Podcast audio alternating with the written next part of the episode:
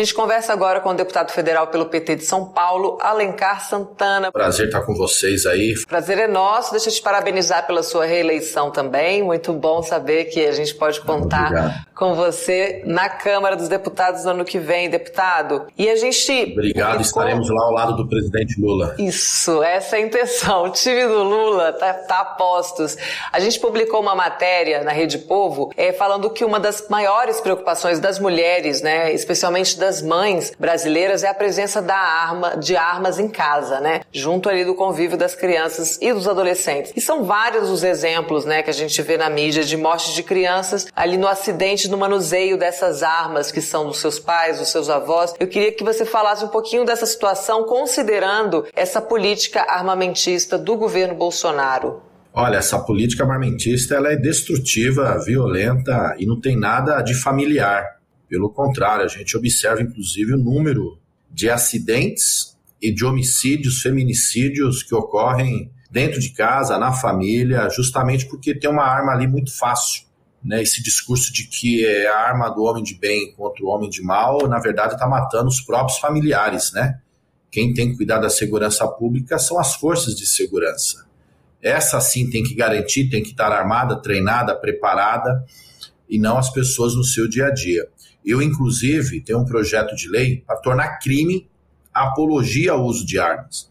Porque as crianças hoje têm um acesso muito fácil à rede social e chegam a elas informações várias, várias. Eventualmente porque às vezes elas acabam ali manuseando o celular, o equipamento eletrônico, o computador e entram em algum, em algum site, alguma página que não é do, vamos dizer, para uma criança, eventualmente porque há impulsionamentos, outros diversos programas que porventura a criança tem acesso. Então não dá para a gente achar normal que uma pessoa possa ficar na rede social apontando arma e achando que isso é algo tão trivial, né? Como se fosse um livro, como se fosse um brinquedo, como se fosse uma bicicleta, como se fosse uma bola, como se fosse uma boneca. Né? Nós não podemos achar isso normal. Aquilo ali é um instrumento de violência. Nós vamos então, nós vamos, de uma certa maneira, educando as crianças para um comportamento violento. Então, a gente apresentou esse projeto e nós temos que acabar com isso. Né? O que a gente viu esse final de semana é mais uma prática da política armamentista e violenta né, por parte dos que seguem os, os bolsonaristas.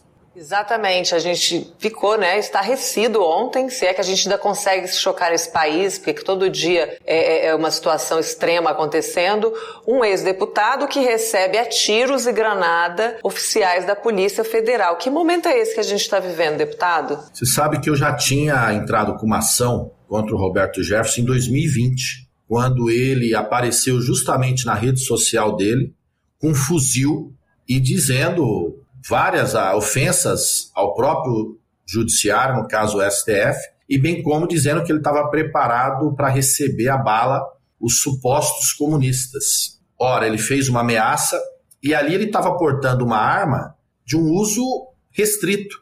E justamente a gente entrou ali como uma, uma ação para que ele, no mínimo, prestasse contas de quem era aquela arma. Se era dele se ele tinha porte, se ele tinha autorização e se não fosse, como chegou até ele.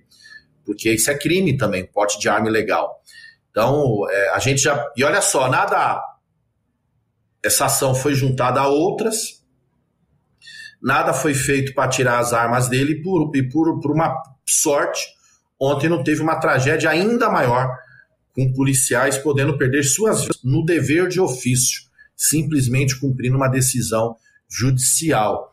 Então merece a nossa condenação, merece o nosso repúdio, e isso merece ser tratado sim como crime que atentou o Estado democrático de direito e ter, e ter as penas devidas, cabíveis, para que outras pessoas não se arvorem nesse suposto direito ou nesse suposto poder que eles acham que possuem.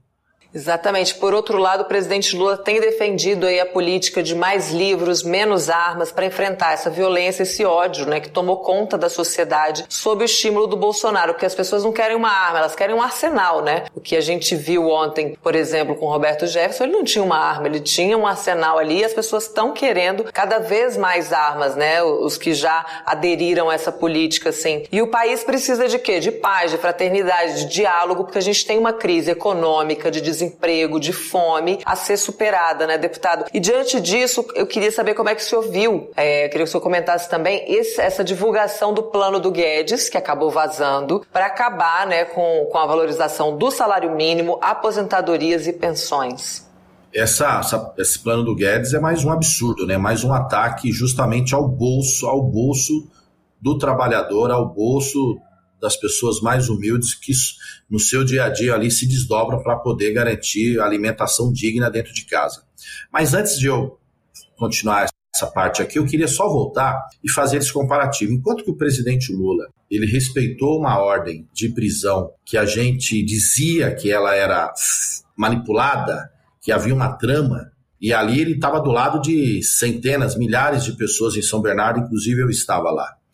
Ele cumpriu a ordem e a gente foi contestar no próprio Poder Judiciário. O presidente da República atual, ele estimula condutas violentas. Em todo momento que o Roberto Jefferson atentou contra a democracia, contra o Poder Judiciário, em nenhum momento houve o repúdio por parte do presidente da República. No dia anterior, dois dias antes, ele tinha agredido a ministra Carmen Lúcia, tinha descumprido a ordem, os termos das ordens é, da ordem judicial que, que lhe dava a, a, a prisão domiciliar, em nenhum momento o presidente repudiou. E na primeira nota, no dia de ontem, ele justamente condena a decisão do STF e diz também que o seu aliado errou. E não adianta ele falar que não tem nada a ver com isso. Roberto Jefferson era o candidato a presidente do PTB, cujo vice era o, o, o, a fraude do padre que depois assumiu a candidatura e que foi uma candidatura auxiliar do Bolsonaro nessa campanha.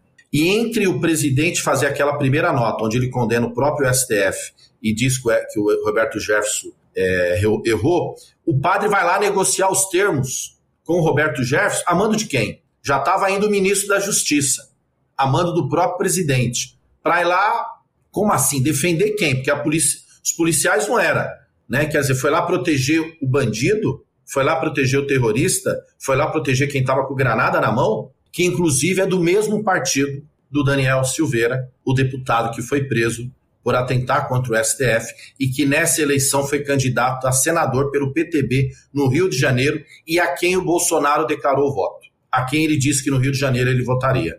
Portanto, as coisas estão muito bem ligadas. Não adianta eles quererem dissociar. Voltando esse, esse governo é mau em todos os sentidos. Né? Atenta contra a democracia, estimula a violência, o uso de armas e, ao mesmo tempo, protege os aliados, como o ministro da Justiça foi lá ontem fazer, e, ao mesmo tempo, ele mete a mão no bolso do trabalhador. A primeira medida, primeira, em 2019, que o governo mandou para a Câmara, no início do mandato, foi a reforma da Previdência, que aumentou o tempo de serviço, aumentou a contribuição e diminuiu a aposentadoria. E agora o que, que eles fazem? Depois de quatro anos, não dando sequer nenhum ano um aumento real, efetivo, ao salário mínimo, sempre aumentou ali no limite da inflação, agora o Guedes anuncia que para o próximo período, caso supostamente eles vençam, eles pensam em reduzir esse aumento, dando um aumento menor do que a inflação. Quer dizer, para arrochar, para tirar ainda mais do trabalhador brasileiro que no seu dia a dia já sofre para comprar o leite para o seu filho, para sua filha, para comprar até um quilo de cebola, para carne então já foi para o brejo, carne não existe mais. E até o ovo ele está com dificuldade, porque uma bandeja de 10 praticamente foi para 20 reais. Quer dizer, esse é o Brasil atual, onde o povo, num país que vende comida, que vende carne, que vende frango, que vende legumes, que vende frutas, que vende grãos para o mundo, tem dificuldade para se alimentar quando não está na fila do osso ou, ou, ou vasculhando o lixo, agora o ministro e o presidente da República atual, que é justamente meter de novo a mão no bolso do trabalhador. Não vamos deixar, primeiro, que o povo brasileiro vai dar um grande recado é no dia 30 já dizendo um basta e elegendo o presidente Lula. E falando em dia 30, a gente quer lembrar aqui também essa decisão do TSE da proibição aí de armas em locais de votação. Queria que você comentasse rapidamente aqui pra gente o trabalho para chegar até essa decisão aí. Teve uma, um empenho grande né, da bancada do PT para a gente chegar nessa decisão e tornar o dia da votação também mais segura, né, deputado? Sim, foi um pedido que eu preparei, né, o apoio ali das diferentes lideranças da Câmara, dos partidos de oposição, especial da nossa bancada. líder Reginaldo Lopes. Tivemos uma reunião com o ministro Faquim, onde nós uma reunião ampla, no primeiro momento, onde eu abordei esse tema com o ministro. O ministro disse claramente, falou, olha, não há nenhuma provocação nesse momento no Tribunal Superior sobre isso. Depois nós preparamos o pedido após o ocorrido lá em Foz do Iguaçu, onde um petista foi morto simples, simplesmente por estar celebrando o seu aniversário, né, e ali foi agredido por um bolsonarista é, é, é, sendo vítima de armas de fogo e veio a óbito. E aí ali nós preparamos e levamos ao, ao ministro também, Alexandre de Moraes, onde o pleno do TSE é, decidiu que pela proibição do porte de armas no dia, nas, 20, nas 48 horas antes e 24 horas após ao dia da eleição. Uma medida importante, porque garantiu mais segurança no dia da eleição, ainda mais de uma eleição polarizada, onde um lado propaga violência, onde um lado propaga a eliminação do outro, onde um lado acha normal atirar granada e tiro policiais federais que vão cumprir uma ordem judicial. E o país precisa mudar, precisa dar uma resposta para essa situação que está tão crítica, né? E atinge a todas as faixas etárias, né, deputado? Idosos, crianças, adolescentes, os trabalhadores, a juventude. Qual é o seu conselho, sua orientação para o voto no dia 30 de outubro e até para quem está pensando em não ir votar? Eu queria que você fizesse uma fala aí para os eleitores brasileiros. Sem sombra de dúvida, o voto é no 13, o voto é no presidente Lula. E quero aqui falar para aquela pessoa que não é um militante político do PT ou dos partidos aliados da esquerda, aquela pessoa que porventura esteja indecisa. É muito fácil, é muito fácil. É muito, muito, muito, muito, muito fácil. Nós estamos diante de um governo que a todo momento brincou com a vida, negou a vacina, menosprezou a pandemia, e a pandemia foi mundial, mas os efeitos no Brasil foram muito maiores. Vou dar um exemplo: o Brasil responde por 2,5% da população mundial e responde por 10% das mortes de Covid no mundo, uma desproporção imensa porque justamente houve aqui um erro grave ou uma melhor, uma ação deliberada do, do, do, não cuidado durante a pandemia. Um governo que gerou, voltou, trouxe a fome de volta e que não tem nada de racional. Você não vê uma medida racional. Um presidente que não consegue falar algo civilizado, algo educado. Um presidente que agride, que ofende, que, que estimula, por exemplo, aquela fala dele sobre as meninas de 14, 15 anos, aquilo ali é um estímulo à pedofilia muito claro, dizendo que ali pintou um clima. Não é. Já seria o repúdio se fosse qualquer pessoa, dois amigos no boteco. Mas ali é o presidente da República. Imagine você, que for pai, que for mãe, que tiver seu filho, sua filha, for tio de uma criança, e a gente tem um presidente que estimula esse tipo de conduta. Era repúdio imediato. Você que porventura professe alguma religião, que é cristão, é, Imagine-se isso, onde isso encontra algum respaldo no mundo religioso? Nenhum. E, ao mesmo tempo, esse presidente que não apresenta ao nosso país é, nenhum plano de desenvolvimento, de crescimento, de paz, de tranquilidade, de prosperidade. Por isso que nós não temos dúvida. É o presidente Lula o melhor para o Brasil, o melhor para o povo brasileiro, possa fazer com que esse país se reunifique e que possa produzir políticas com efeitos concretos e positivos na vida da população, em especial do povo mais humilde, do povo mais pobre. Muito obrigada, deputado, pela sua participação aqui com a gente. Agradeço muito ter aceito o nosso convite para essa segunda-feira. Uma ótima semana aí de trabalho, muito trabalho para todos nós. Obrigado, Amanda. Vamos que vamos com a nossa camiseta. Olha que boné, bonita! Com a Adorei. nossa bandeira, com a nossa, com a nossa bandeira sem medo, vamos para as ruas, nós somos de paz, vamos ganhar essa eleição e vamos celebrar. Um abraço e um beijo grande para todo mundo. Sem medo de ser feliz, deputado, muito obrigada.